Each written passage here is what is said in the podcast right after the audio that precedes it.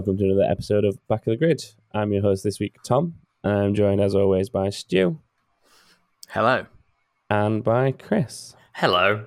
Looked like you caught Stu off guard then, because you normally do us the other way around. Well, I, I normally do you the way that you appear in the video thing in, in the recording, and Stu's on top this week, so he, he came I'm on first. top. So yeah, um, how do we feel about the inaugural Qatari GP, gentlemen? Pretty good. Pretty good. Good result. Good for the championship. Very good result for the championship. Um, very good result for Lewis Hamilton fans. And a what looks like a really, really, really fun circuit to drive. It at. was like Mugello Yeah. vibes, wasn't it? Like all the drivers coming out of FP1 all going, this is brilliant. Like I'm having a really Yeah. fun time out there, which is always nice. Yeah, I feel like we got a race that was possibly better than we may have expected. We were, I, I think, we were all a bit dubious of Again, actually, much like Mugello. could be. Yeah, and we came out of um, came out of the other side with something pretty enjoyable. Yeah, So- definitely way better than I expected. especially by the even by the standards of this season, where we've said the yardstick is like quite. This is it. Like the high, bar is high. The- yeah, the bar is really, really high for what has been a good race this year. Which is why I think some of the races have maybe, certainly recent, like Mexico, maybe felt like a little bit Yeah. of a letdown. Even though that was by Mexican standards, by Mexican standards, by Mexican Grand Prix standards, um, a, a, a decent race. You know, it wasn't a bad race, but it just didn't feel like it had. Just, just no, don't. I'm just imagining all these Mexican F1 fans who were just like really hard to please. Like, nah, it's rubbish.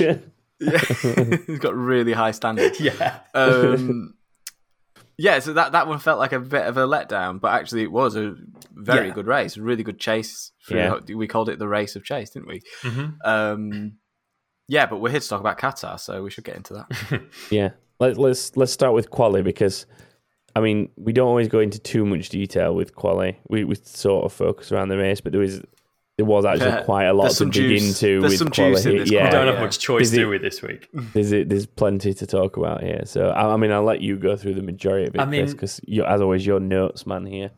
Well, just just to briefly talk about what sort of went on on track, Hamilton was fastest by six tenths, which is actually the biggest gap to pole in a dry qualifying session all season. Which I don't think anyone super expected here, did they? I mean, I know this track was an unknown, but I definitely Mm, expect them to yeah. be closer together than that. yeah, I thought they'd be closer together. To me, it, it, on paper, and, and certainly looking at the circuit layout, it felt kind of like a Red Bull circuit. That you know that that second and third sec, second into third sector. So Mhm. that basically the the what the first half of the second sec. The- Yeah. Whatever, like the sector two, the top, the top half of the circuit. If you look at the map, top half, the top yeah. half of the circuit, that looks like serious Red Bull territory. Mm, lots of like And- sixth and seventh gear corners. Yeah, and then the bottom half of the circuit probably looks a little, maybe a bit more Mercedes territory. So, with all that in mind, and given how close and how topsy turvy this season has been, you'd be forgiven for thinking, I think, that it looks like a Red Bull circuit. But obviously, Mercedes have pulled something out of the bag, and Mm. and um, you know the score marks on the wings of the Mercedes are making them go fast. Maybe I don't know, but They're not.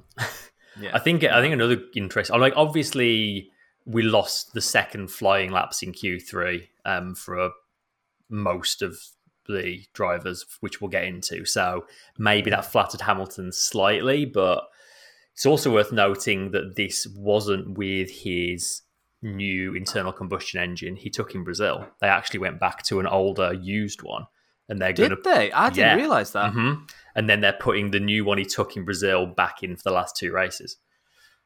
Oh wow! Oh goodness. Mm.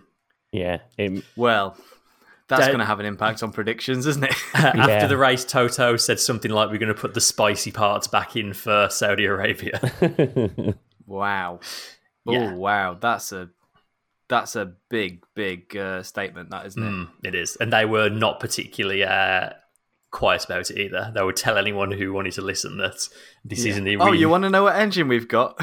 yeah. this isn't even my final form kind of thing. Uh, but yeah, so we should talk about what went on after qualifying. Um, we had sort of yellow flags at the end after Gasly uh, sort of knocked half his front wing off on the curbs, which then shredded his front right tire. Um, Gasly said afterwards, like, I think we've got the weakest front wing on the grid because they just seem to break at the slightest touch. Which you do see a lot of AlphaTauri front wings just in pieces on the floor, actually, don't you? Yeah. I mean, over the course of the weekend, though, he wasn't the only one to suffer similar Far issues.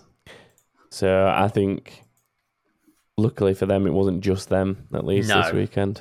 Um, So he stopped in the main straight, and we got yellow flags. So we sort of got yellow flags, and then they went, and then they came back. They sort of went on and off a couple of times, but uh, after so after the session, we had Verstappen, Bottas, and Sainz all under investigation. Uh, Verstappen for not respecting double wave yellows, Bottas for single wave yellows, which became five place penalty for Verstappen, three place for Bottas, and no penalty for Sainz. Literally lost sleep over that whole thing. Sat waiting for a result. Yeah. So, what do we think about the whole situation? Because it's Okay. it's a So- little messier than it looks on paper. Should have been. Yeah. Yeah. So let's just go through step by step what happened. So Mhm. the incident happened. Gasly went around the final corner with his, you know, with half of front, well, his front wing missing and uh, one corner being pretty much ripped. Well, his front right, front right being ripped off. Which is why he Uh, stopped. Actually, the team told him to stop before it caused even more damage to the car, which is understandable. Yeah. Um, and obviously, as soon as that happens, you've got yellow flags straight away because you've got a car going around with bits and bits flying all over the circuit and s- stuff happening. So they quite rightly indicate on the system yellow flag Mhm. um, and set up yellow flag conditions along the first half of the straight and through the final corner. Um, then they sort of you saw it disappear on the broadcast, and I think it's kind of obvious. I don't know, you know, th- there's a conspiracy going around. I I think it's kind of obvious that they were trying to stop that yellow flag situation from being the situation so that people could finish their laps. Yeah. Mhm. Um, not necessarily just Verstappen, but I think people. Um, it, I think Verstappen being on a lap was a factor in it for sure because they're obviously doing everything they can to keep the championship alive, and we we know from this race director from previous that he does think about the show. He's not just thinking about that specific race in that specific moment. Yeah, he likes to keep the track alive as much as possible. yeah, yeah. That, and you know that's we saw that in Mugello. We've seen that in in other circuits as well. Um, then Verstappen comes around to finish his lap, and there's a double yellow flag waving off to the left. There, there is a, a green light off to the right, but that green light is nothing to do with the actual racetrack. That's for the pit lane. Mhm. So that I Yeah. saw a few people on the internet getting a bit confused, and, and even on TV, people Yeah. getting confused about what that green light was. It's particularly um, some of the Sky News coverage were, was commenting quite a lot on the green light, but that green light was in the pit lane. That had Yeah. nothing to do with the live circuit. Um, now, obviously, Christian Horner said rogue, um, rogue steward. I think that's strong words. I don't, I don't think it's fair to say the steward was being rogue, going rogue, but I think the steward was doing their job in that there's a car Yeah, stricken on track and he's waving double yellow flags. There's no way on this earth this steward could have known this steward could have known that Verstappen was coming round no, you not know, at at, at that point. It's not like he's just going to jump out with the flags. So I think like it felt to a lot of people, especially the FIA, that the implication by uh, by Christian Horner was that that particular uh, that particular um, marshal had it in for Verstappen, which is just bonkers. Like, Yeah. there's just no way he could have known, where, especially from that, you know, from the track side there. He's not thinking about where, or he or she isn't thinking about where Max Verstappen No, is on their at all. lap. They're thinking about the situation in their corner and what they've been told to do. Yeah. Yeah. So, and they wouldn't just bring out d- double wave yellows unless someone from race control told them to, or unless you know, because it, it, it usually, if I correct me if I'm wrong, but you have at a particular marshal post, you tend to have more than one individual Yeah. who's just in control of yeah, flags. You'll have like two a to three of them. controller and then yeah. Yeah. a couple of other guys with flags. Yeah. Because obviously they're safety posts. They're not just for flag bearers. They're for Yeah, people Mhm. to go and look after drivers if things go wrong.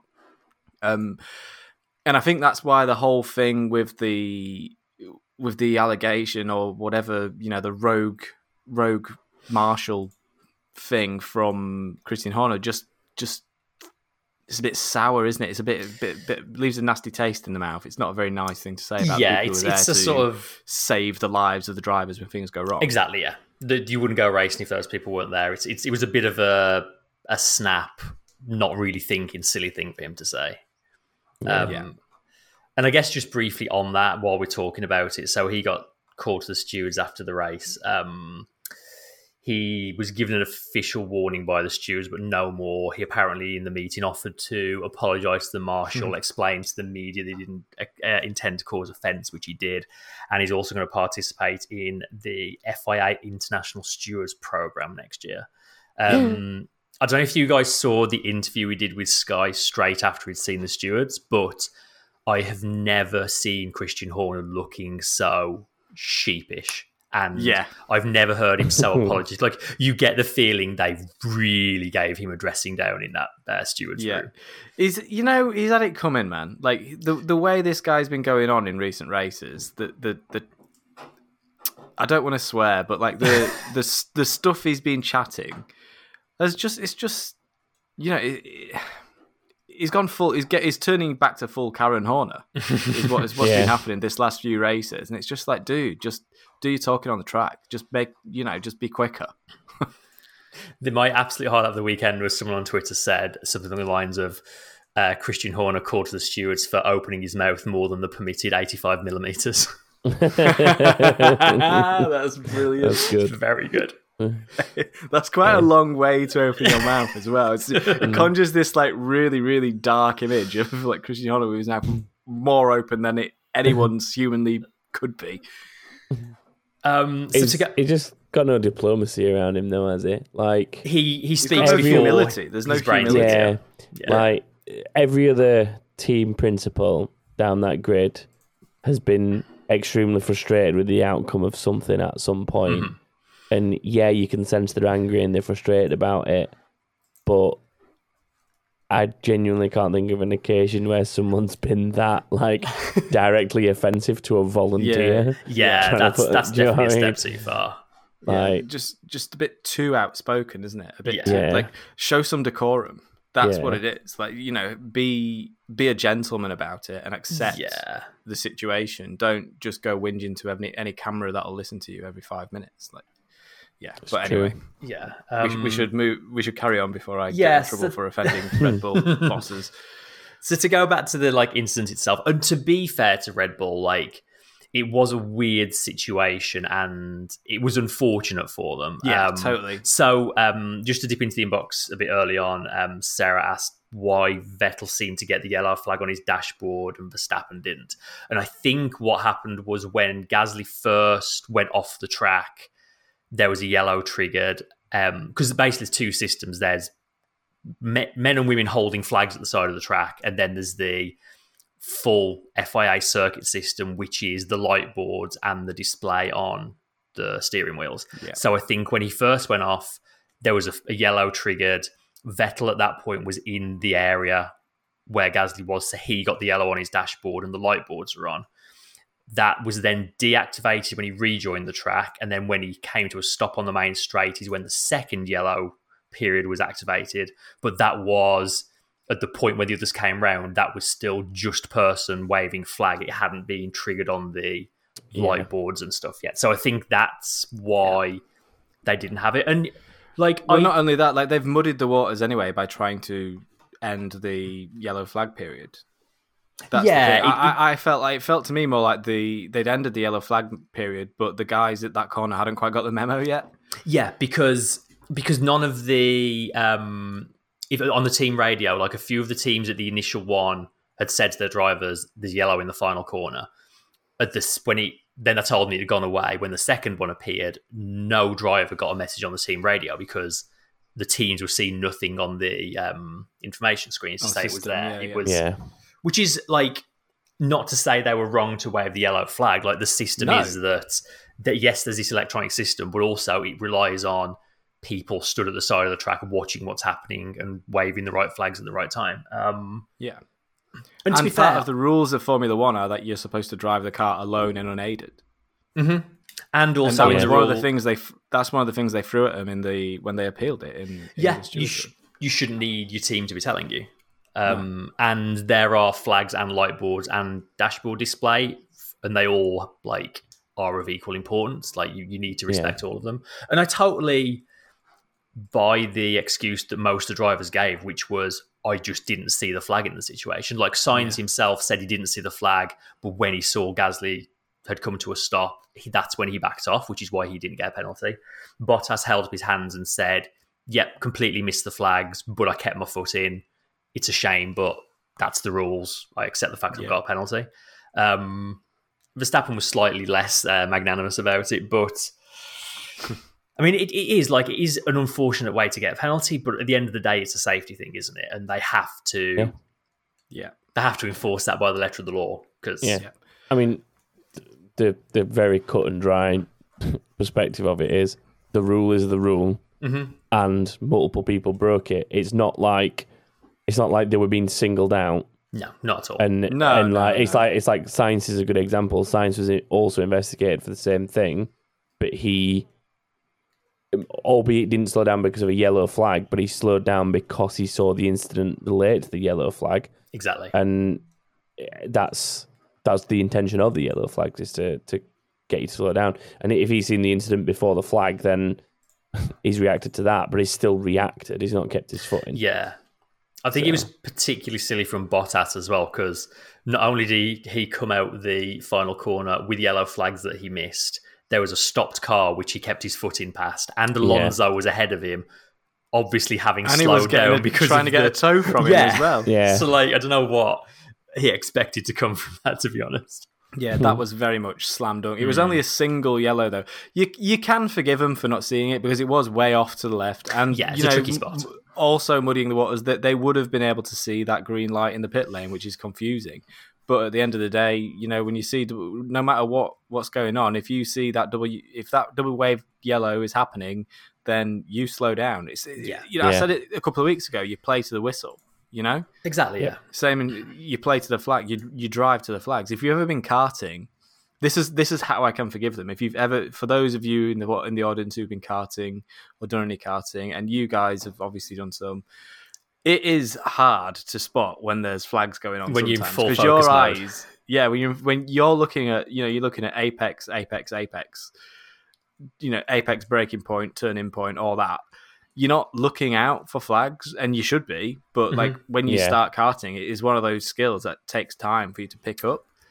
So it's not easy, E- and at, and at those speeds in Formula One cards, and at those kinds of distances where they're a long way away from the circuit, it must be even harder. So, and obvi- but these are the best guys in the world, and Hmm. they, you know, they've been doing it for a long time. They should be able to spot a double It's wave. part of I, the skill I mean, Yeah. the it, it. Just go back to like Austria. Was it last year or the year before when Hamilton got one for something similar with the? You remember Yeah, the flashing board went on the side when Yeah. yeah, Yeah. Bottas behind a, went through the behind a cloud of dust. and it, there was but the yellow board was there flashing Yeah. like it was warning him and you know th- this swings both ways red Oh, bull will have been on the blower saying whoa whoa whoa he's gone through a yellow flag there with his foot on foot in it like there should be a grid penalty and mercedes will have gone oh well it was difficult to see this and Mhm. we tried to react to the incident as it unfolded but we didn't see the thing and it's just Well- it's literally just rolls reversed essentially Yeah. Well, Tom, I can tell you exactly what happened with that yellow flag last year. Oh yeah. was it was it Um, last year and not the year before it was that? 2000 and I think it was 2019. Actually. Oh, was it? I'm But, trying, um, I we- whenever it remember. was, it was either it was either last year or 2019. Hmm. um, so Bottas went off, went um, just straight over the. He didn't even like make one of the turns and just went and cut the grass. Um, the yellow flags came on because of the car off track, and Hamilton went straight through it. because it, it was to be fair to it, it was behind a cloud of dust and it would have been difficult to see, but still, like he went through it. Should have been able to, you could see it, so he should have seen it. Mm. Um, and nothing immediately after qualifying, nothing happened, and then Social released a video with showing it happening, and um, It was from the not necessarily not, nose, wasn't yeah, it? yeah, it wasn't necessarily that anyone had spotted Yeah. it. It was just that a piece of video came out, happened to come out with 360 video of Hamilton's lap, and um, they watched Red Bull saw it, watched it, noticed the yellow flag, and presented it as new evidence to the stewards to say the rule's been broken.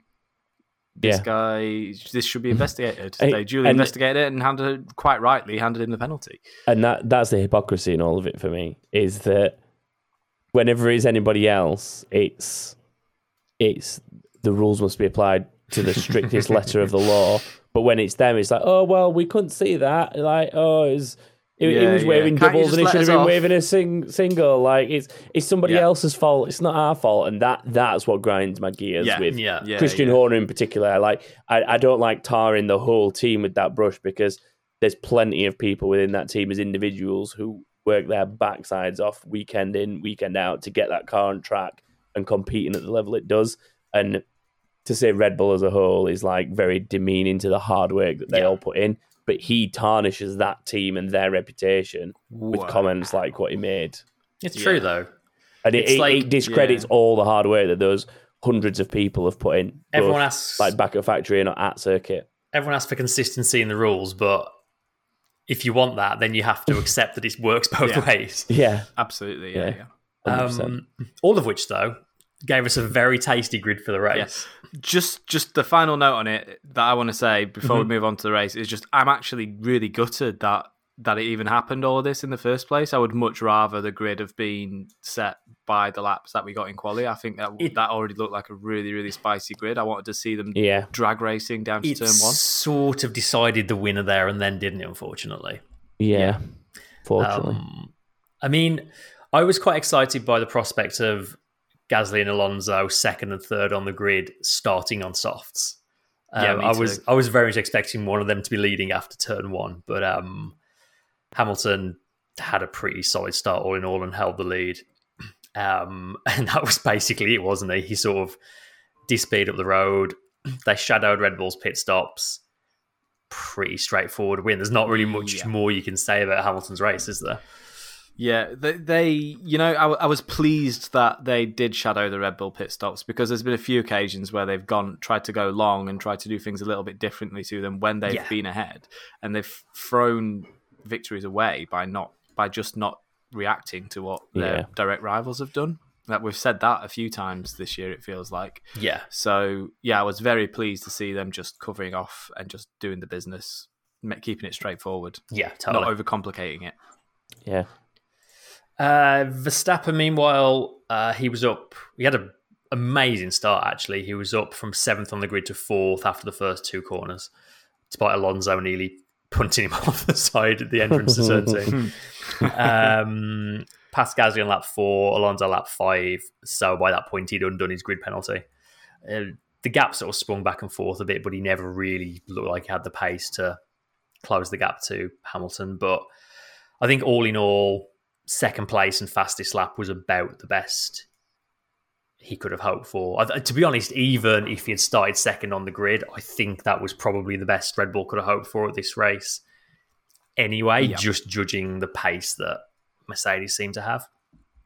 hmm yeah. It was. Um, I mean, I, I was quite surprised that Mercedes had that much of a step up on Red Mhm. Bull. To Yeah, be me too. Like it's it. What it wasn't what I expected anyway. Um, I, I expected it to be maybe swing Mercedes' way, but not so like so extremely. Yeah, Yeah, so yeah. drastically. Yeah. Yeah. I think it would have been a much more exciting race to watch had Verstappen been on the front row and maybe got the lead at the start. But Yeah. I Yeah, do well, I think, think the af- result would have been the same.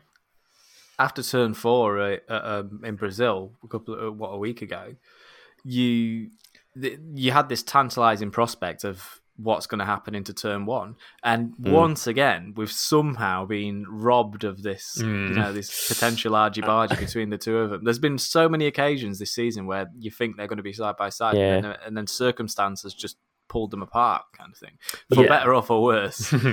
The But, one um, really on. sort of tasty thing of this though is I I still sort of think that uh, Saudi Arabia is probably going to fall more into Mercedes' hands, and depending on exactly how those results fall, we potentially go into the final race of the season neck and tied neck on points. Yeah. Equal Yeah. points, yeah. like as and that in itself so like as much as i'm sort of disappointed that what i thought was wrong is actually played out for the better probably yeah, I mean, like in terms of closing the gap Yeah.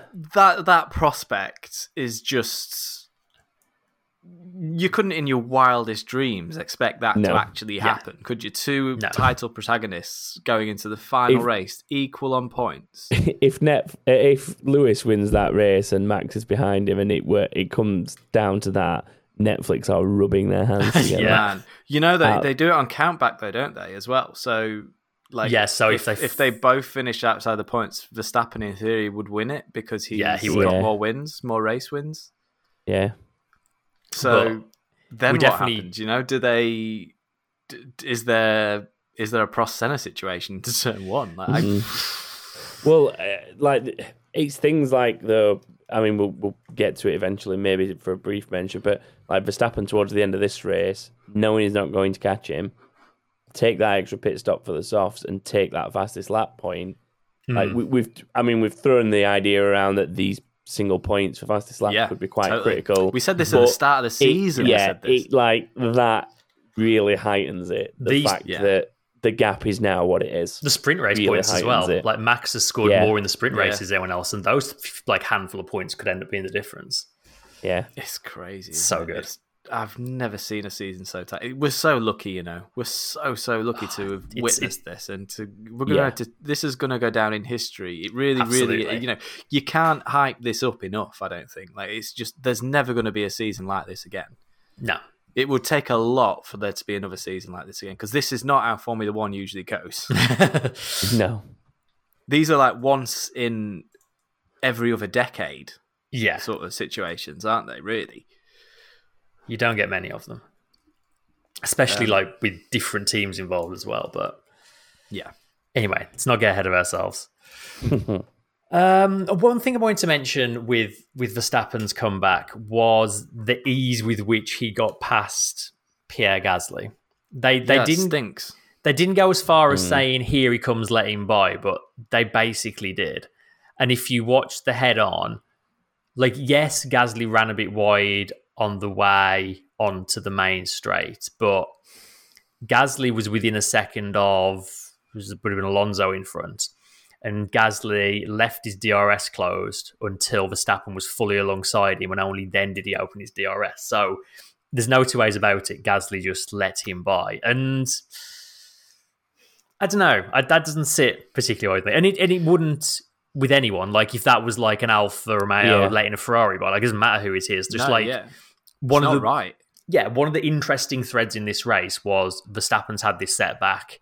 How quickly can he come back through? And one stage of that was just kind of handed to him. And like, Yeah. yes, some drivers in Brazil chose to not bother losing time fighting Hamilton and basically did let him That's through. different. But that's That's, that's different. that's, That's a knowing driver your beat. making a choice, yeah.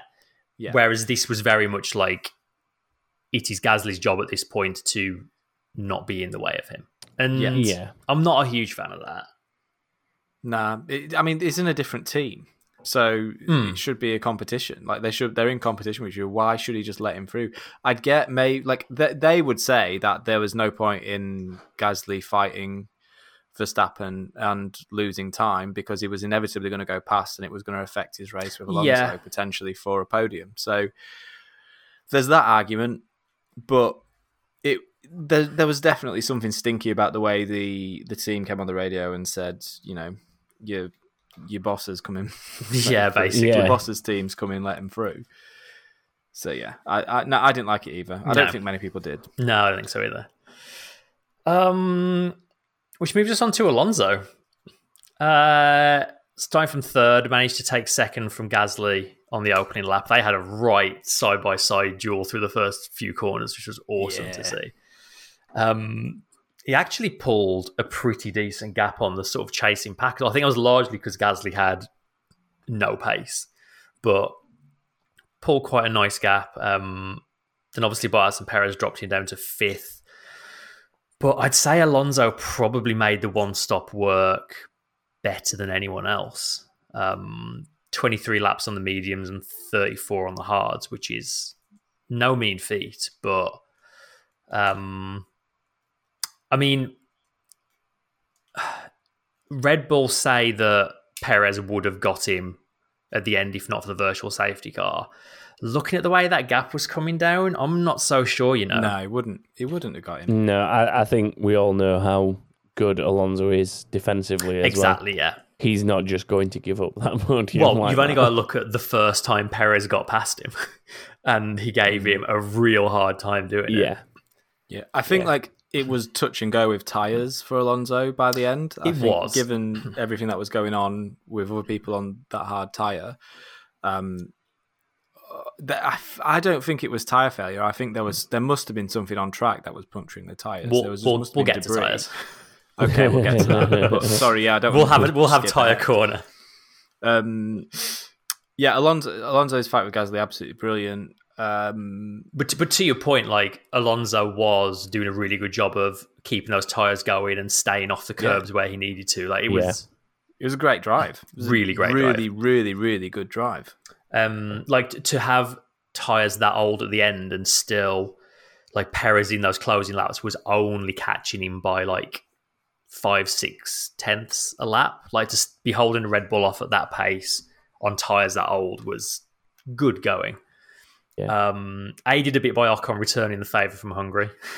um, he didn't keep Perez behind for long, but he he reckons he cost Perez about two and a half three seconds, which all adds up. in the end was about Yeah. what the gap was at the line. So Yeah, Yeah, yeah, I think Oh, so. I adds up. think definitely it's it's worth putting that fight in and, and Yeah, you know, totally.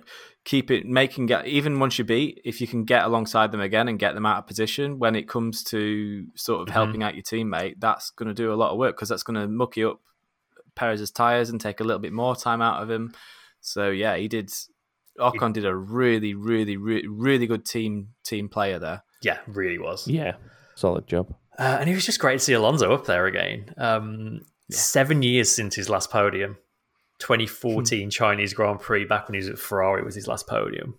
Crazy. Which means he, um, I think he now loses the record of.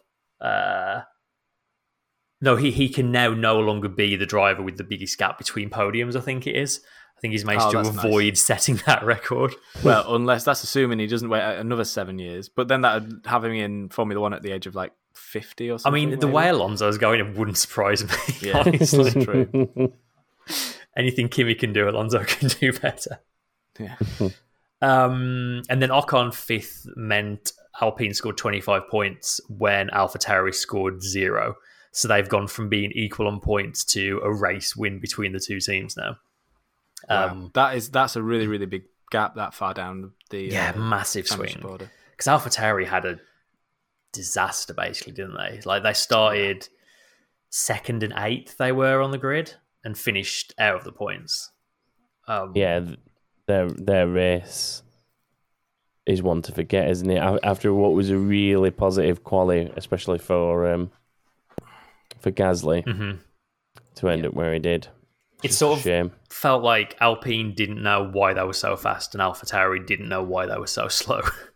Yeah, But Yeah. um, you know, when you go to a new circuit, it does throw up these kind Mm-hmm. of crazy results when when this happens. Like you don't, yeah, you, the, the form book kind of, depending on the team, the form book can go out the window, and yeah, that's that's definitely what happened in this situation. You know, I'm sure they'll they'll take it on board and they'll learn from it. There's there's aspects about this circuit that are unusual, like the um, the tarmac is is isn't quite as porous, I guess, as what It's Pretty abrasive Certain- there, isn't it?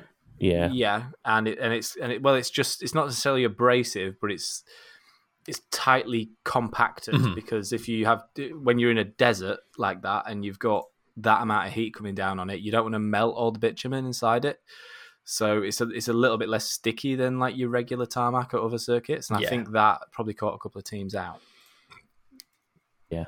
Um, speaking of Perez, it kind of felt to me like Red Bull sort of chucked away a podium there. To be honest, like he said himself after the race that they were just swapping between uh, one and two stop basically for the entire race. Uh, he pitted on lap 19 to go from mediums to hard, which was one lap after Hamilton and Verstappen did, and they were both clearly on two stops from the start. So it was already going to be a struggle to one stop from there. Um, Especially when there's tires blown up everywhere. yeah, Yeah. and then so they seemed to like they. It sounded like they flip flopped a bit, and then by the time they committed to a two stop, there were only fifteen laps to go because it was I think Bottas's puncture that made them finally decide to do it, which dropped him behind Alonso, Norris, Ocon, and Stroll. And obviously, as we know, he only managed to get past um, three of those four. I don't know. They just seemed like they were just none of his strategy made sense to me that whole race.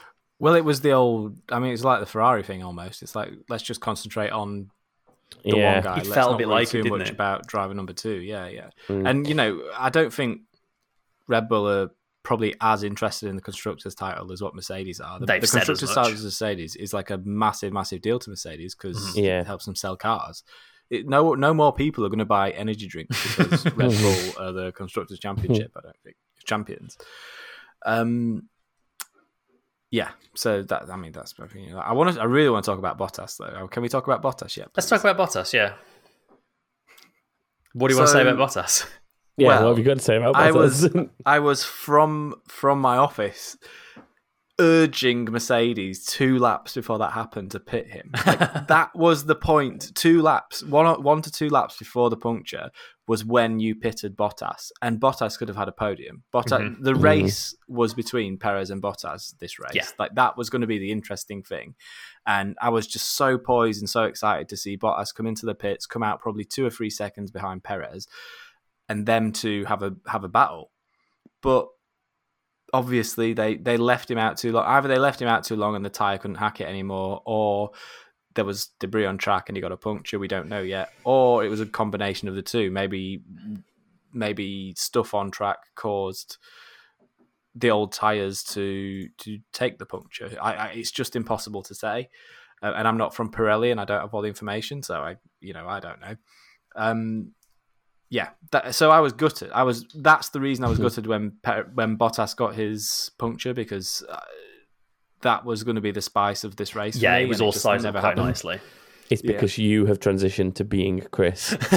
Chris at the moment Chris gave up on Definitely not. Bottas. The moment the moment Chris was like, no, no more Bottas me for me. torch. Yeah. Yeah, say Stu was like, no, this podcast will not forget Valtteri Bottas. Well, it was going to be like the battle of the underdogs, wasn't it? Then that would have been such a good Hmm. name for this episode as well. but instead, like, I was literally, I had that's what everything like, thinking. yeah, I had everything thinking. like lined up in my mind, ready for like the week and all this stuff afterwards. But no, no, they they just didn't bloody pit him soon. If they'd just pitted him that lap before, it would have been so much better. Yeah. that Yeah. was the lap to do it, and they they I don't know why they didn't. I, I can't wait to see Mercedes content and see why they didn't pit him.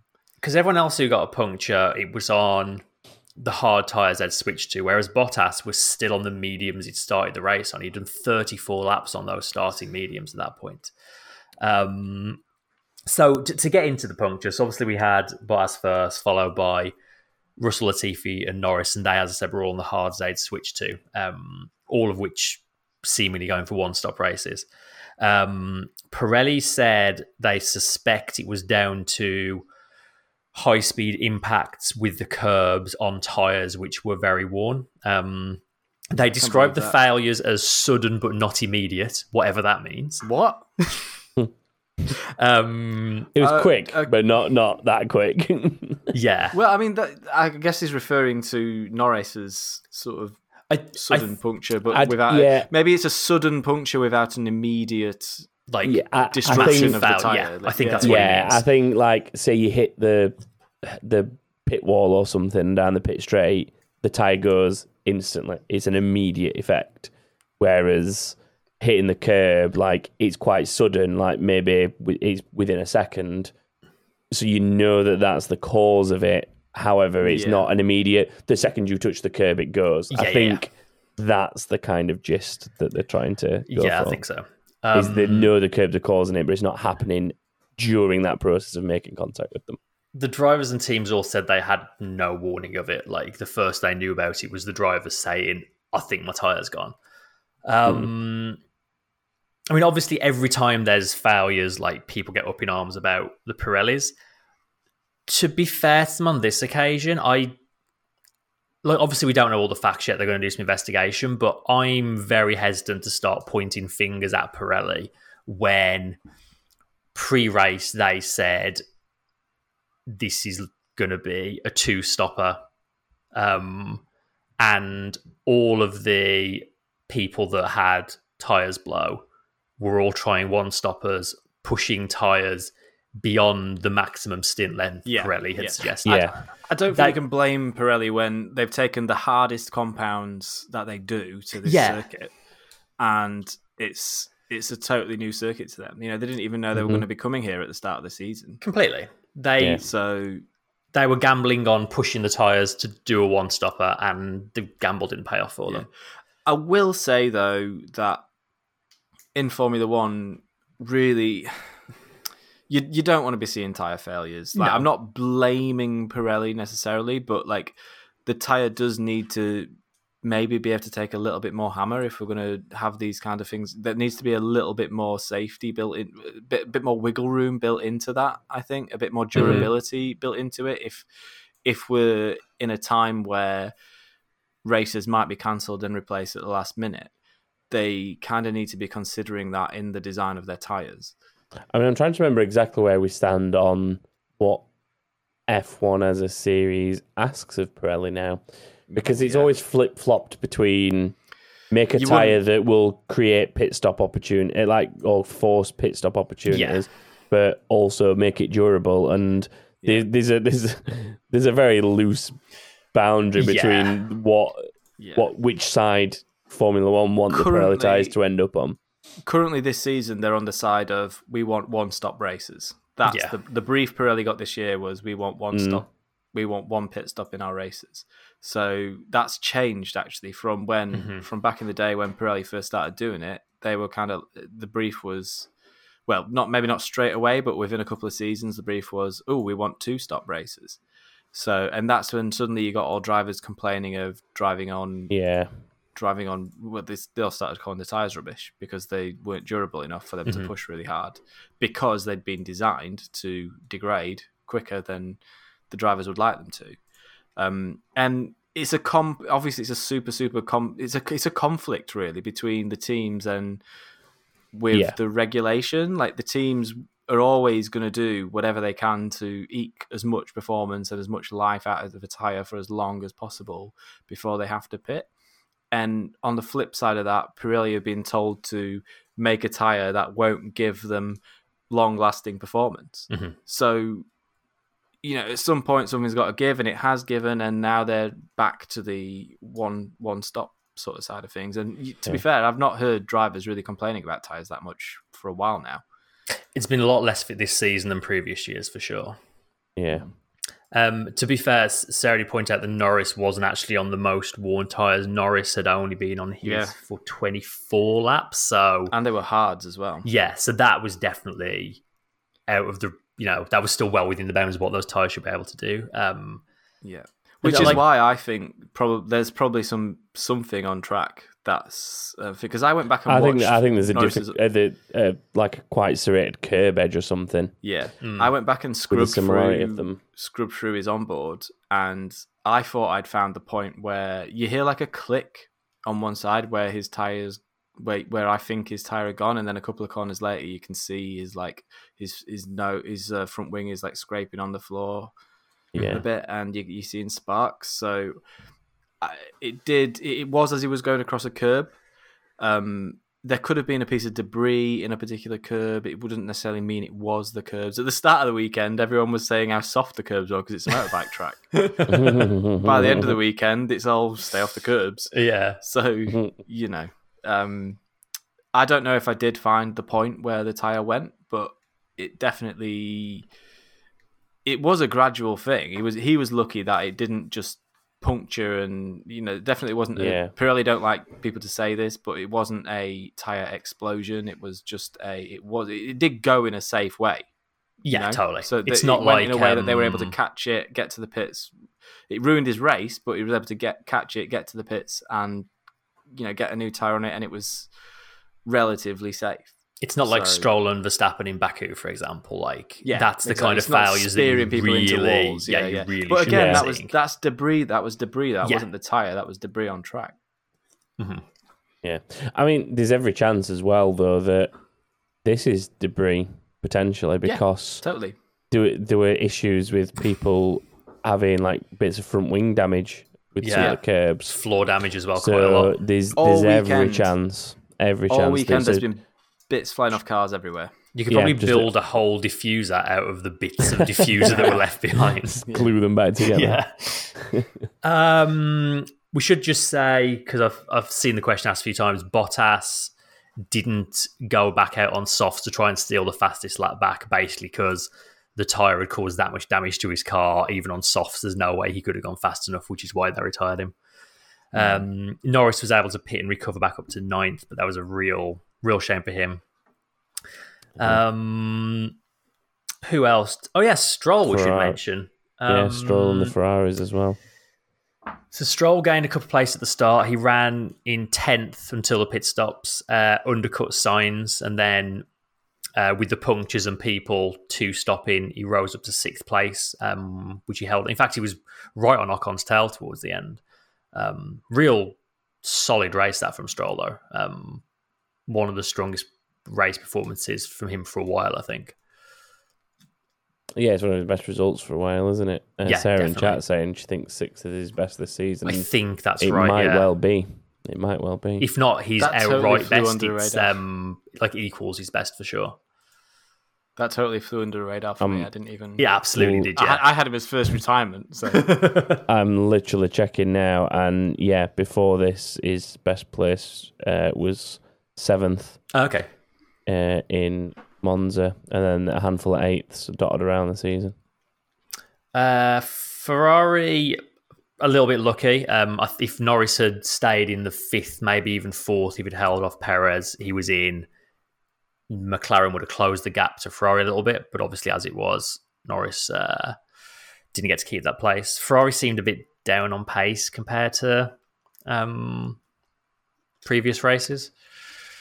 Yeah, I mean, I'm I'm in, really intrigued by this because what I'm what I have struggled to work out in this situation is is it Ferrari and McLaren who dropped back, or was it like the Aston Martin and the Alpine that just had another step, like something Yeah. worked well for them because the Ferraris and the McLarens were uh, around about each other for most of the weekend, from what I remember. But then the Alpine, in particular, just had that that other level, Mhm. and I don't know if it maybe it's it's those results, and then uh, you know Seb and Lance doing quite well in the Aston Martins that have maybe just made the Ferraris and the, the Yeah. McLarens look worse than they actually were. Maybe a bit of all of the above. Or yeah, or just like Yeah. a, a perfect storm of all It's that. new- Like different circuit, isn't it? It's a new circuit. Yeah. It's just what I think. It, I really think it's just one of those where they've had very little, very little prep, and it's showed the this circuit has actually, for me, shown the the drivers that have maybe the edge over some of the other drivers because it's not one that they've done loads and loads and loads of running at Mhm. and that everyone knows inside out so it's definitely not about the it's a lot less about the cars this this race i feel mm, Um, except for at the front obviously but Yeah. I Certainly the felt- midfield. The midfield, the midfield's so tight at the moment that this was a real opportunity for the really, really good drivers to stand out. And I, re- I do think, I mean, you know, Alonso podium. I think Mm. it shows. yeah, Yeah. it does. Um, and like as as much as Ferrari did extend that gap a bit, the fact that they finished behind both Alpines and an Aston Martin is definitely a, a step back for them. But Yeah. as you say, it could be for a, a whole load of reasons. One thing I did find funny was we always give Ferrari stick for not be able to come up with a strategy for two cars. So they found a solution this race by giving both cars exactly the same strategy because they both came in on exactly the same, Same lap. lap. yeah, one way of dealing with it. Yeah. um, Ricciardo, we should mention as well. So he well, he had a hard time in qualifying, so he started quite a way back. He'd lost a bunch of places at the start. Um, he said after the race he kind of got sandwiched between two cars on the run to turn one, and basically couldn't see anywhere as a braking point to pick. So he had to just back out early than he'd like to to just kind of be safe and not barrel into the back of someone. And he ended up being way too early, so he lost a bunch of places. Um, Yeah. And then he also had a fuel sensor issue, so he was basically fuel saving unnecessarily from lap one. Well, I I did hear something a little bit different on that. Now, whether or not he's right or not is another matter. But I heard that McLaren were maybe playing a little bit loose and fast with. uh, You obviously there's regulations as to how much fuel you, you can put in to the car, but I've heard they were playing a bit loose and fast with that, and like all all drivers, sorry, all all teams even put less fuel in than they ultimately need. We like as sort of seasoned watchers of the sport, we all know that they accommodate for things like expecting safety cars and slower laps and so on and so forth and, and all that kind of thing. Mhm. And whether it's It's right or not, you want to push that margin, isn't it? yeah, but like again, whether it's right or not, from what I heard, McLaren miscalculated that, which caused Okay. a, a lot of issues for Ricciardo in the sense that they went a little bit too far into the trying to come underweight with a from a fuel point of view. Um, I mean, I, I heard this after the race fairly quickly, so if they've then come out since and said a fuel sensor issue, that might actually be the the, the fact. Yeah, of the well, that's matter. what Ricciardo Ricciardo did say about the fuel sensor. Yeah, but he could, Mhm. I mean, he could just as easily be saving the blushes of the team as well. So Yeah. Yeah. So it's whether or not that's right or not. It, it was just a little bit of something I heard around the paddock afterwards. That's all. And I think that's about all the main things of note from the race. Yeah, it's. I mean, we've talked about the championship as a whole, with the lead now being only eight points, which is. yeah, I mean, that's it's a- hectic. it's so that's- good. That's a race win with fastest lap, isn't it? Basically. Yep. So a race win and fastest lap for Hamilton in Saudi Arabia, essentially, like we were saying before, ties the title. Yeah. Um, on the other side of that story, I guess there's the fact that Verstappen could technically win the title in Saudi Arabia as well. hmm It, it works both ways. But Yeah. the mathematical equations of who has to finish where, I think we'll sit and do next week. Yes. we go through the various we have zero need to go into the exact permutations right now, but it's it's definitely possible for Max to wrap up the title next race if if certain uh, events unfold for Lewis. Mhm. Yeah. Um, well, I mean, if Lewis retires, obviously it's, it's job done. But yeah, But I'd say that works both ways. If Verstappen Mm. retires last race, I'd say that's also as good as job done. Not mathematically, but as good as. as good Yeah. as, but it wouldn't be. Yeah, because because if if if Hamilton had like two retirements and Verstappen only had one retirement, then that obviously Oh, yeah. is massive lead. Um, yeah. Okay. And then Let's oh, we've got it. We do have. There is um some maths here. So um, Let's save it for next week. We'll save it for next. We next saving week. it for next week. We've Okay, got, so we've yeah, got a whole preview. preview to do next week. we've got a preview to do Okay. next week. and we, we managed to spend 25 minutes just talking about qualifying. this. Yeah. so, um, yeah, and then in terms of constructors, Mercedes still lead it, but it's only by five points now. So I'm still I'm still standing by what I said. I mean, these Bottas retirements, they're I gonna hurt, they're gonna they hurt got- Mercedes. I think they got really. We can't blame Bottas this week though. Oh, no, Bottas no, was I'm not- on a. on That's a, not know, me laying that blame at his No, door. no, I'm no. just saying that second car not finishing in the Yeah. points Okay. is gonna hurt them in in that particular title fight. Especially like as much as Perez, I think the team let Perez down this race. He was like obviously he had a mare in qualifying, but in the race Perez was like properly on it this weekend. Yeah. I mean, Mercedes just have to win the constructors because if Red Bull win the constructors without even trying to win the constructors, and Mercedes are actually trying to win the constructors, then that just looks so bad. yeah. Yep. Um, and then in summary, uh, how do you both feel about the circuit? Like, would do you want to see F1 there again? There's, there's a lot of talks about 2023, Don't like not going there not. next season and going back in 2023. But there's also talks of going to Qatar, but not necessarily this circuit. So it kind of I, I sort of come back to what we said right at the start about the comparisons to Mugello. Like we had a really good race at Mugello, but I think that was a good race despite the circuit. It was because of Mhm. lots of other stuff going on, and I feel like if the grid had stayed as it was after qualifying at this race, it probably wouldn't have been quite as entertaining. And if you take the tire failures out of the mix, it maybe wouldn't be quite as good. Um, certainly better than I expected it to be, but also not a circuit I'm like desperate to go back. That being said, obviously we know we're going back to Qatar in some capacity in two years' time. I'd probably rather it be here than another street circuit, which is what they're talking about. yeah, I mean there, were, there was talk of them uh, the um the World Cup stadium's not far from the circuit, is it? It's like literally part of the same complex. I think, Oh, is, is, it? is the World Cup starting in a year's time? They didn't mention that once the entire weekend. Well, I mean, part of the talk with the circuit was to do something Sochi-esque that uses yeah. service roads for the World Cup stadium and so on. But Which could be more interesting than just another city centre street circuit, I suppose. yeah, I mean, you you're in danger of just being the same as Miami when Miami comes on the calendar. Then, though, aren't Yeah, you? Where- that's where, true. Where it goes around the well, it's just Formula E Hard tracks, rock. isn't it? At that point, Yeah.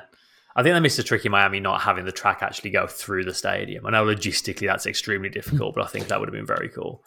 You know, I mean, it's a plug of my own support, but one place where that could work in the world is Arizona because they literally wheel the the turf in and out of the stadium for oh, games. yeah. So there's a, there's a Oh, huge there's a huge like hole in the side where you could like come in and then go around and come back out. I mean, But I don't know. I don't know how many of the stadiums have that, but that is literally because they wheel the whole yeah. pitch outside to grow the grass outdoors and then wheel it indoors for games. I mean, they won a West Coast race. Like, you never know. Yeah. Yeah. Yeah, I don't see why not. I don't see why not to go back to uh, to Losail. I- I'd be interested to see how next year's cars go around there. But, Yeah. Um, Obviously, we're not going to be there next year because of the World Cup. So it doesn't mean I'm desperate to see us go back there again. I think it was a good race. I don't necessarily agree that it was because of the grid. I think it would have been an interesting race anyway. But yeah, I think the following. I, I think probably that final turn is just a little bit too fast Yeah. and it, it made it a Yeah. bit difficult for. I think we would have seen a lot more overtaken if that final corner was just a little bit slower, a bit more of a Mhm. braking zone into it. Yeah, potentially. Um, and if they could do that just for Formula One, then if there's some way of just like adding a bit of tarmac and, Mhm. and just changing configuration of the circuit ever so slightly just for the F1 cars, then which is you know it's basically a great big supermarket car park anyway. Why not just put yeah, there's a fair bit of runoff to work with. corner? Yeah, I mean, you could Um, you could alter the inside curbs or something to Oh, there's yeah, there's all Yeah. kinds to of things. tighten it up or something like that. Yeah, So I think if they did that, this would be a, a a really really sick racetrack with loads and loads and loads of overtaking. But as it as it is at the moment, I think it's a really exciting track for the drivers. I think it looks like an absolutely fantastic circuit to drive, um, especially with all those medium to high speed corners. They, and they're full throttle for so long on Yeah. the road. It's like 60 odd percent full throttle for for a circuit with so many bends. It's kind of crazy. Um, so yeah, I'm not against it, I- but I do think it'd need a little bit of work to get it sort of into a into a Yeah. shape that would suit Formula One cars maybe a little bit better. And I Hmm. don't think it'd be a huge amount of work for them to do that. I will Yeah. say, and I think it's maybe because I've never like driven this circuit on any games or anything, but I had such a hard time getting my head around the geography of the circuit and like every other track on the calendar. If you just if I just turn it on at a random point, I can tell you what bit of the circuit they're on. And the Yeah. whole weekend, I never got to a point where I could recognize bits of the circuit because they all just kind of look the same. But then a lot of the you know a lot of the other circuits have been going to for years and years and years. Like Yeah, if yeah, you totally. look Yeah. at Or- or even point if- in Singapore, like you wouldn't be able to tell me where on that circuit that. Yeah, that Sing- yeah, Singapore's true. always been a bit of a difficult one. Yeah. But I mean, the, the other thing is circuits that we don't go to all that often are still very heavily featured in either other series or video games or whatever it might be. Or, you know, Formula One was there 20 years ago or whatever. Like, you know, circuits like Mugello and um, Imola. Like, Mhm. I mean, the three of us all know both those circuits quite well before Yeah. F1 went back to them in recent years. Yeah. Even So- Portimao as well. Like definitely. Mugello, Chris and I know we Like the Chris, backs Chris and I our know Mugello hands. especially well. We we used to race there on Forza two or Forza one, two, I think it was. Yeah, we did many a lap around there. or maybe yeah, we did lots and lots of racing. Me and Chris around there. Yeah. Anywho, all that being said, all that being said, who is your driver of the day? I know where mine's going. I find it hard to look past the one that got the official one. To be honest, I think it's got to be Alonso Alonso. for me. Yeah, I do. I feel the with the same official way. one. I think he had a really clean race in a car that's that was weirdly quick, and no one knows why. yeah, I think Even part the of team? it is the Alpine seems to be quite nice on its tires compared to other cars. I think that was a big factor. Yeah. Yeah. Um, yeah, but it's it's not the first time I've said it this season. Like all this year, as soon as Alonso gets a sniff of some kind of good result, he's just like on it. Like Yeah, on he's another Yeah. level. yeah, just as quick as he's always been, which is very cool to see. Um, that was easy then. Nice We have an unanimous one accord. for us there. I mean, we're unanimous and we agree with the official vote. Yeah, that's that that is an rarely extreme rarity, I think. um, moving on from that, we'll have a move of the day. Any in particular stand out for either of you? To You could you could make an argument for just like Verstappen's start. It was very quick and clean and decisive. Yeah, Yeah. but that that car always has good starts. True. Mm. I think there's th- there's something built into the Red Bull that makes it start. It is really, very really good, well yeah. because the whole all season he's been getting great starts. I mean, that's not It to, could to take away what it, was. it could. It, I mean, it could be. That's, that's Yeah. literally yeah. It took the words out of my mouth. It could be that Verstappen's just a great starter in a Formula One car. He was also on the clean Um, side, which helped a lot. Yeah, yeah, like the helicopter shot at the start was hilarious. It was like the right hand side of the grid got a different set of start lights that were like half a second behind the rest. yeah. So, but I, I, I'm reticent to give it to Verstappen because he really shouldn't have been where he was on the grid as well. Like he should have been, shouldn't he have been in P2? yeah. yeah. So- realistically, It's it's it goes back to the old rewarding someone for undoing their own mistake thing, doesn't it? Which we try to avoid. Yeah. Um, something that Uh, stood out for me was Alonso Alonso's start. Like, I mean, sticking around starts, but probably not necessarily the start per se, but more those opening corners, like that duel he had with uh, Gasly. Yeah, Like, that- there was a lot of Mhm. very close wheel to wheel racing there that uh, took a lot of driving dexterity from the pair of them. I think to make sure there was no contact. Yeah, And and it was Alonso obviously came out on It top. was Yeah, su- that's it. super clean as well. It was within the bounds of what had been set by the by race control. You know, as as to what was the edge of the racetrack, which on this occasion was the curbs, the curbing, Yeah. the the sort of burgundy and white curbs were the were the limit of the racetrack. And if you went all four wheels off of those, then that is the outside of the racetrack. And they kept it well within that, both of them Yeah, yeah, and um, it was clean. And it was the same with the Alonso and Perez duel as well. Yeah, yeah, So, of those three, so the Alonso Perez duel that that one went on for a little bit, didn't it? yeah, that was really good fun as well. bit back and Um, forth there. I think that's my favorite. I think to the pair of them for Yeah. clean racing, I think that counts, especially in the wake of sort of Brazil. I think it's good to give it to someone who's able to show us how it's it should be done, Yeah, and that was definitely two great drivers showing us exactly how Mhm. we expect to see racing. I can go with that. So Like it was Perez's Alonso overtake, but I think it was like the two of them in tandem, just great racing, wasn't it? More than yeah, a spectacular overtake. Yeah, I can go with that. So Alonso wins another one then. uh, and then finally for this bit of the show, Honestly, what the f- are we doing here? I mean, does anyone have anything to offer up other than Karen Horner Yeah. A and few his, his tantrums? a few people mentioned like Ricciardo bopping along to the national anthem, which I just thought was great. I was a little bit confused why there was um, uh, just one kid dressed as a cowboy singing the national anthem. It was cowboy. I it was his cowboy day, Chris. Just let him have his cowboy day. Someone, someone in the Discord did say they think what they were going for was apparently um, Qatar's population is there's there are more um, like foreign nationals than um, people actually born in Qatar make up the population there. So I think with all the Really? costume, yeah. So I think with all the costumes the kids are wearing, they were going for like a worldwide people from everywhere kind of vibe. Um, I will say though that national anthem was a banger such a good anthem.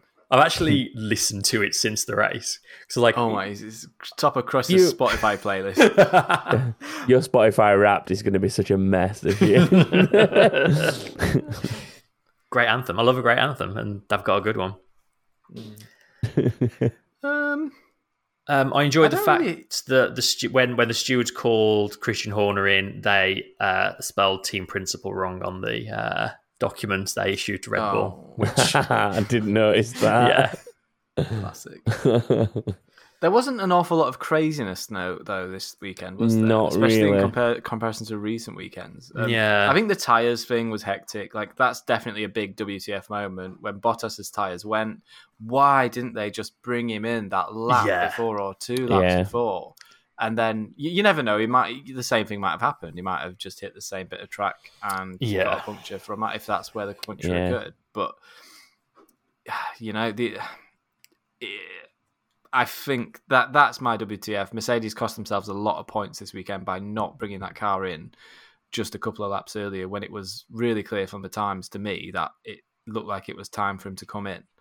Um, and I think they were gambling. I think they were going for like a safety car or a virtual safety car or something Possibly. to just slow the track down to to maybe give them um, a, a shorter pit stop so they might come out ahead of of Perez. yeah. they were like, what I wanted to see was the battle. So they were like, if we stay a bit longer, someone might get a puncture here, and we'll be quids in.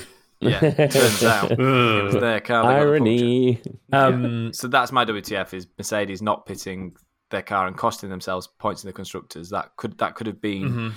a hard fought double podium. It wouldn't have been an easy podium for Bottas, but I think it was doable, and they cost themselves Yeah. out this Yeah. Nikki in the chat suggested Gasly not even opening his DRS until Max was alongside him. Yeah, that'll do it as well. yeah, Yeah, a- which is a good that's one. fair point. Hmm. Yeah. Um, Few there. What we what we're going to go for? Um, I, I'm sticking with um, I'm sticking with Mercedes not pitting Bottas soon enough. I'm go- I'm going for Gasly making no effort to um, well, just just waving Verstappen past because it was literally made me go, "What are we doing here? If we're just Yeah. waving people by?" Made me want to vomit. Mm. I'm just gonna give half a vote to each of those. 'cause I can't decide between Oh the my goodness! It's a tie. Sorry, I don't want to be that guy. my goodness. It's a tie. Okay, I could have just Call just gone. I want the cowboy child as mine, but I thought no. I'll give This would be a give the two another- suggestions the credit they deserve instead hum- of deciding it by yeah. Instead of deciding it by picking the cowboy child. um, onwards to predictions. Um, you guys both got a double ham, so that went well for you. Uh, I got the 18 finishes, so a point there for me. In terms of everybody else, uh, we got three people up at the top this week on three and a half points. So we don't we don't see the half points very No. often anymore, but they came out this week. Um, Samantha Imfeld, Pete Baker, and Sam Williams all basically had uh, double ham with 18 finishes. And then the half points came because nobody got Esteban Ocon's finishing position right. Those three were the closest with uh, seventh place. I think a couple of other people may have said seventh as well. and got a Seventh was the point. closest anyone said. Yeah, but seventh was the closest anybody Oh, said wow, to his just- actual finishing position. Just a collective lack of faith in Ocon between Yeah, us and all of our listeners. I mean, Brutal. a lot of people were around our ballpark. There's so many ninths, tenths, elevenths in there. But um, yeah, seventh was the highest anyone went. So congrats to anyone else who also said that. Um, I also noticed that pretty much nobody got Valtteri Bottas's first DNF right, except for Owen Finley and the classic Amazon Web Services. Oh, really? They're back. they got another point. um, so yeah, that that was that. Um, in terms of the overall standings, it does kind of spice those up a little bit because Stu, you have lost first place. yes, I Um, have. Yeah, Charlie Ray is now a point ahead of you on 35. Stu, you are tied in second on 34 with Nate Everett. And then there's a whole group of people very close behind you on 32, all tied for what would be fourth place, technically. So, all still very close with 10 points to play for over the next couple of races. Um, if you've not joined in with that before, head to backofthegrid.com and you can register now. Still worth doing for uh, the last couple of races in case you get a 5 out of 5. Uh, and then, with that being said, final part of the show is is keep it saying now. But stay, but stay out. Hey man, some inbox time. Do you want me to go first? I'll go first. Yeah, You go first. Jeff asks Perez is only 13 points behind Bottas. What are his chances of getting third? Um, I mean, I'd say on recent form, good. it's a difficult question that because Mercedes look like they should be much much quicker at these next two circuits. So Bottas should be beating Perez True. quite quite handily. And yet, um, if they're getting one twos and and yeah yeah but i think you know bottas was I, I'm, I'm waxing lyrical about bottas this week i don't know why but um he did he was doing a really really good job he had a poor start but he recovered really really well and he had the race Yeah. car he was he was on for third no doubt in my mind he was on for third this weekend um and i can see that continuing he's got um he does have decent engines left so should hope so. yeah, he's he's had six. Um, but, I hope um, Mercedes yeah, just I- give him one as a leaving gift. yeah. We just have So one. I think I don't, I think Bottas will cling on to third place in the championship myself. Yeah, like he, but this back third of the season, Bottas has been very good. A lot of his poorer results have not necessarily been his fault. He's had a fair bit of bad luck. Um, Yeah, so if he if he gets a couple of clean weekends, I think he should comfortably hold on to it. But you never know, do you? yeah. Um, I am sort of in the camp of. I think uh, on recent form, he might Bottas might struggle to hold on to that third, because even in places where the Mercedes has uh, been outperforming the Red Bull, he's been struggling to um, make the most out of those. Whether it's through bad luck or just poor mm-hmm. form, it's you know an unlucky combination of the two sometimes, and he's not had it. So And Perez has also been very good, so he won't need much of a, a sniff to get the results to close that gap as well. Yeah. yeah, And I think that fight is going to end up playing a massive role in the constructors as well. So Yeah. It's really important that he gets it together these last two races. That's 100% for sure.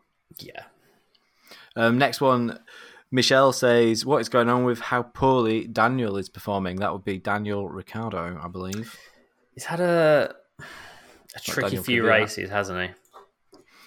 Can't tell you much about how Uh, Kvyat's performing right now. Yeah, he well, he was in a penalty shootout over the weekend, and he hit all of his penalties. I'll Oh, tell you well. that. Going quite well for him then. In maybe the best piece of content Formula One's made all all year with a collab with FIFA. But I don't know if you saw that. But um, I saw a bit of it. Yeah. get, get get yourselves on Twitter and on Facebook and just dig that one out. It's a few minutes of deep enjoyment for you all there. Um, as for Daniel Ricciardo, yeah. yeah, he's had a bit of a ropey run, hasn't he? Um, obviously, this this race he struggled in qualifying and never really recovered. Um, what happened to him last race? He retired for a reason I can't remember. but he was struggling, wasn't he, even before that retirement? Mexico, he was never really on the pace, finished outside the points. Um, I feel like I maybe feel like kind of form and momentum is important, maybe more important to Ricciardo than a lot of other drivers. And Yeah. it seems like he goes through a patch of having lots of really good results or having lots of really bad results. Whereas you see other drivers kind of ping pong a little bit. It feels like once he has like one weekend as a setback, it maybe that will roll over for another couple of weekends. I don't know. Maybe I'm reading too much into the results there, but Maybe I don't know. I think like it, you know we know how how degradation affects the Mercedes engine. Mm-hmm. Um, I feel like that is having an effect on the Mercedes. I believe they've both only had four Mercedes engines, internal combustion engines, from what I remember seeing over the weekend. Um, I will double check. That. Yeah, no, that sounds right. Because, like, obviously, like the start of the season, people talked a lot about the the difficult run of form Ricciardo was on at the start of the season. His most recent five races have actually been quite a bit worse than his first five races of the season. So he's on kind of his worst patch of results of the whole year at the moment. Yeah. But you're right. I do think McLaren seem to be pushing the limits of uh, how much these components have got in them, and they're probably they've probably got a fair few bits turned down to keep them going and avoid yeah, penalties. I think that's it. So I've got it here. So um, McLaren, Mercedes, internal combustion engine for each, turbochargers for each, MGUH for each, uh, MGUK. Ricciardo's on had two, and Norris is on his third. Energy store both had two. Um, control electronics both had two, and exhausts. Ricciardo's had four. Um, Norris had six exhausts. So And to be fair, Norris is also on his one of his worst runs results um, of Yeah. the season as well. So I think Ricciardo's maybe feeling it a bit more, but they're both tailing off for sure. Yeah, I think definitely it's it, it's got to be to do with the engine degradation because when you look at Mercedes, they're both you know Hamilton's had five internal combustion engines, Valtteri Bottas had six. When the when the constructor team has had that many components, then hmm. all of the teams underneath them that haven't used as many, and when we know full well that that's an engine that degrades, of course they're going to start to suffer, especially when their nearest rivals have got have got newer engines. You know, the Ferraris have got they brought a new engine and they've been really really good since then. So th- there's there's an aspect of that. Um, and yeah, it's just unfortunate for Ricciardo. I think like we should all reserve judgment for Ricciardo until he till next year. I think the Yeah. cars next year are going to be a lot Mm. different, and it's going to be a chance for a reset for him and to get back into it. But there's two more races as well this season, and he's got every opportunity to shine at those. Maybe they Yeah. are maybe they're just saving engine performance for these last two races, knowing that that Mercedes Well- can deliver goods at those. Mm-hmm. I'm going to throw a spanner into that theory by just moving inbox around a little bit and bringing one of the ones from later on to now, which is um, the infamous Pastor Maldonado's driving instructor, of all people, sent in a message saying, Do you think McLaren are going off the boil? Um, and it's down to the fact that they've used all their development tokens on putting the Mercedes engine into the car. So they've simply not been able to develop as much as Ferrari. It could explain why they were strong in the start of the year, a little bit like in 2009 when Braun used the same car for most of the season without any R&D. Yeah, that's definitely a factor. I think. I think Mercedes are probably on the back foot a little bit in terms of development this year. Um, and like I say, it's just I think a lot of their focus has probably already shifted to next year anyway.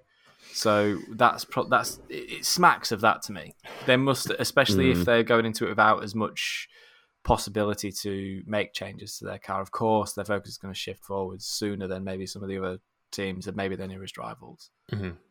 Ferrari, for comparison, they spent all their tokens on um, a new nose cone, um, rear suspension, and um, transmission. So, which, which now Not looking car, eh? back, probably like you can sort of see from that where the sort of story of the season's come from. Though, like Yeah. McLaren very much came in with a car they knew, other than the engine, and started off much better. Whereas Ferrari, I guess, took a while to get Yeah. the most out of these new components, but have been able to like develop Yeah. more on top of them as the years gone on. So Yeah. Yeah, So I, I think there's definitely an element of what's been alluded to with the question. Anyway, Yeah, the fact that that you know The f- it's been a help, but also a hindrance, basically putting that Mercedes Yeah. engine into the car. And given that, the fact that they're even in the fight for third is impressive, considering they couldn't So do anything to the car like anyone else could. Yeah, Yeah. and fourth's still a great a great finish from McLaren. Oh McLaren. yeah, totally. given where they've been in the last few years, you know, fourth. is Yeah, a exactly. Mighty strong finish from McLaren.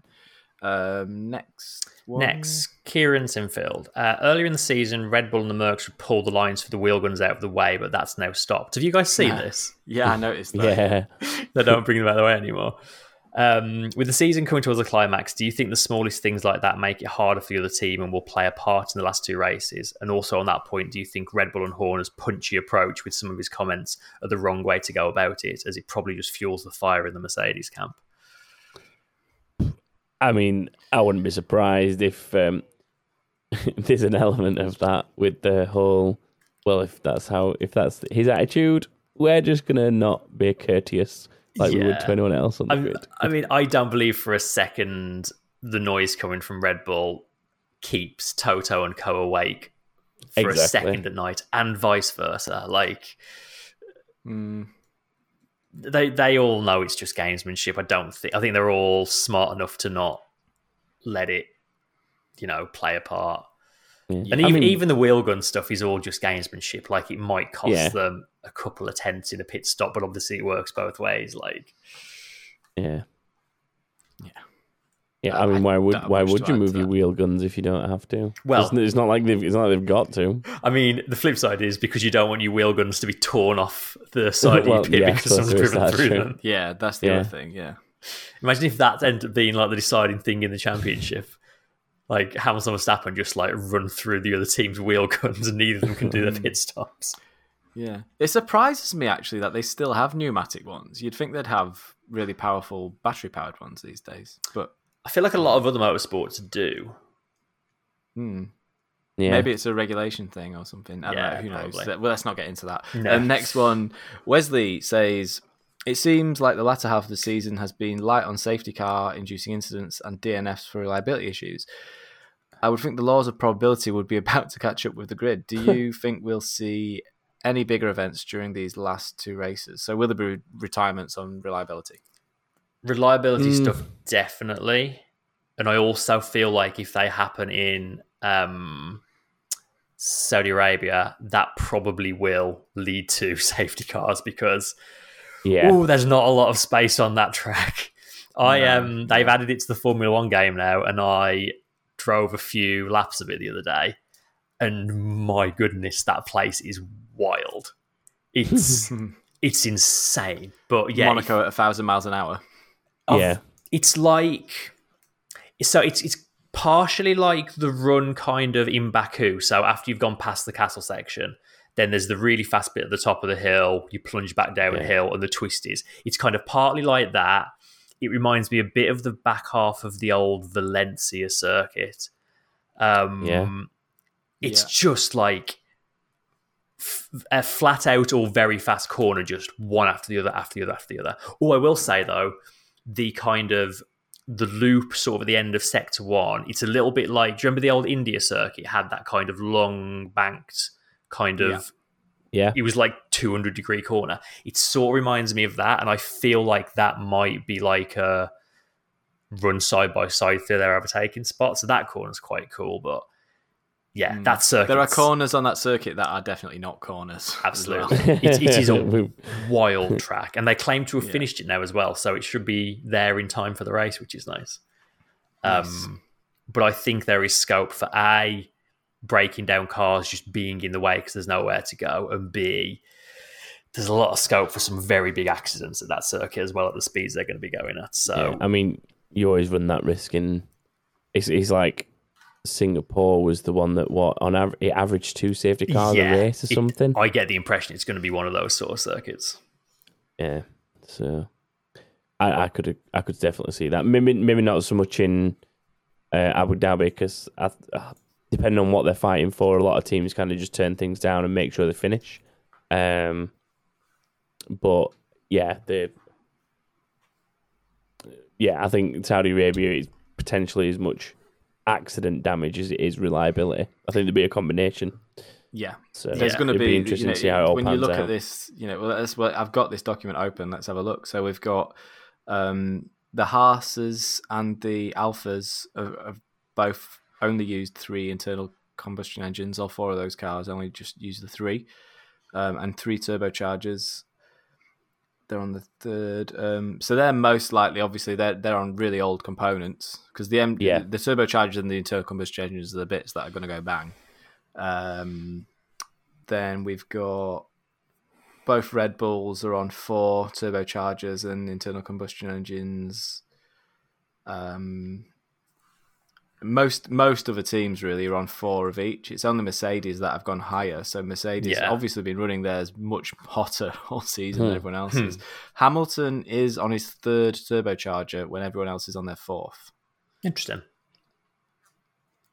I don't know how many you get turbocharger. You Uh, get or three. three? Three, yeah. So everyone else has Yeah. taken a penalty for So that tur- those turbochargers have taken some hammer. This year. Yeah. So yeah, there is potential, you know, Yeah, you never know. a failure there. There's so th- there is potential failure up and down the field. I think at this point. So yeah, uh, it'd be a real shame to see the championship divide decided on reliability. I think that'd be that's no one wants to see that, but absolutely, it's worth being aware that it's something that could happen. But I think, like, in terms of teams like turning stuff down, like, normally by this point in the season, there's some pretty big gaps have formed, and there's certainly teams whose places are kind of already decided. But if you look down the constructors, like, obviously we know Mercedes and Red Bull are still flat out. Yeah. McLaren is still still could catch Ferrari, so both of them have got stuff to be racing for. AlphaTauri can still uh, catch Alpine. Aston Martin are kind of the only ones in a bit of a no man's land, but Alfa Romeo could still catch Williams. Haas could still technically catch Alfa Romeo. So, like, no one's completely safe where they are or has nothing left to race for. So, they're not going to be super quick to just turn everything down and plod around the last couple of races. Yeah, percent. and we can't wait to see it. No. And in three weeks' time, it'll all be done and we'll know. We'll know how it all pans out, which is Just three weeks. insane to think about. Yeah, and then we'll just start planning again for the season after. Straight away, yeah. all begins again, really, doesn't it? so, um, but that is it for this week. So thank you to everyone who has joined us for this. Uh, we'll be back next week to look ahead to the Saudi Arabian GP. Uh, but in the meantime, it's goodbye from all of us, and we'll see you then. Bye. Bye.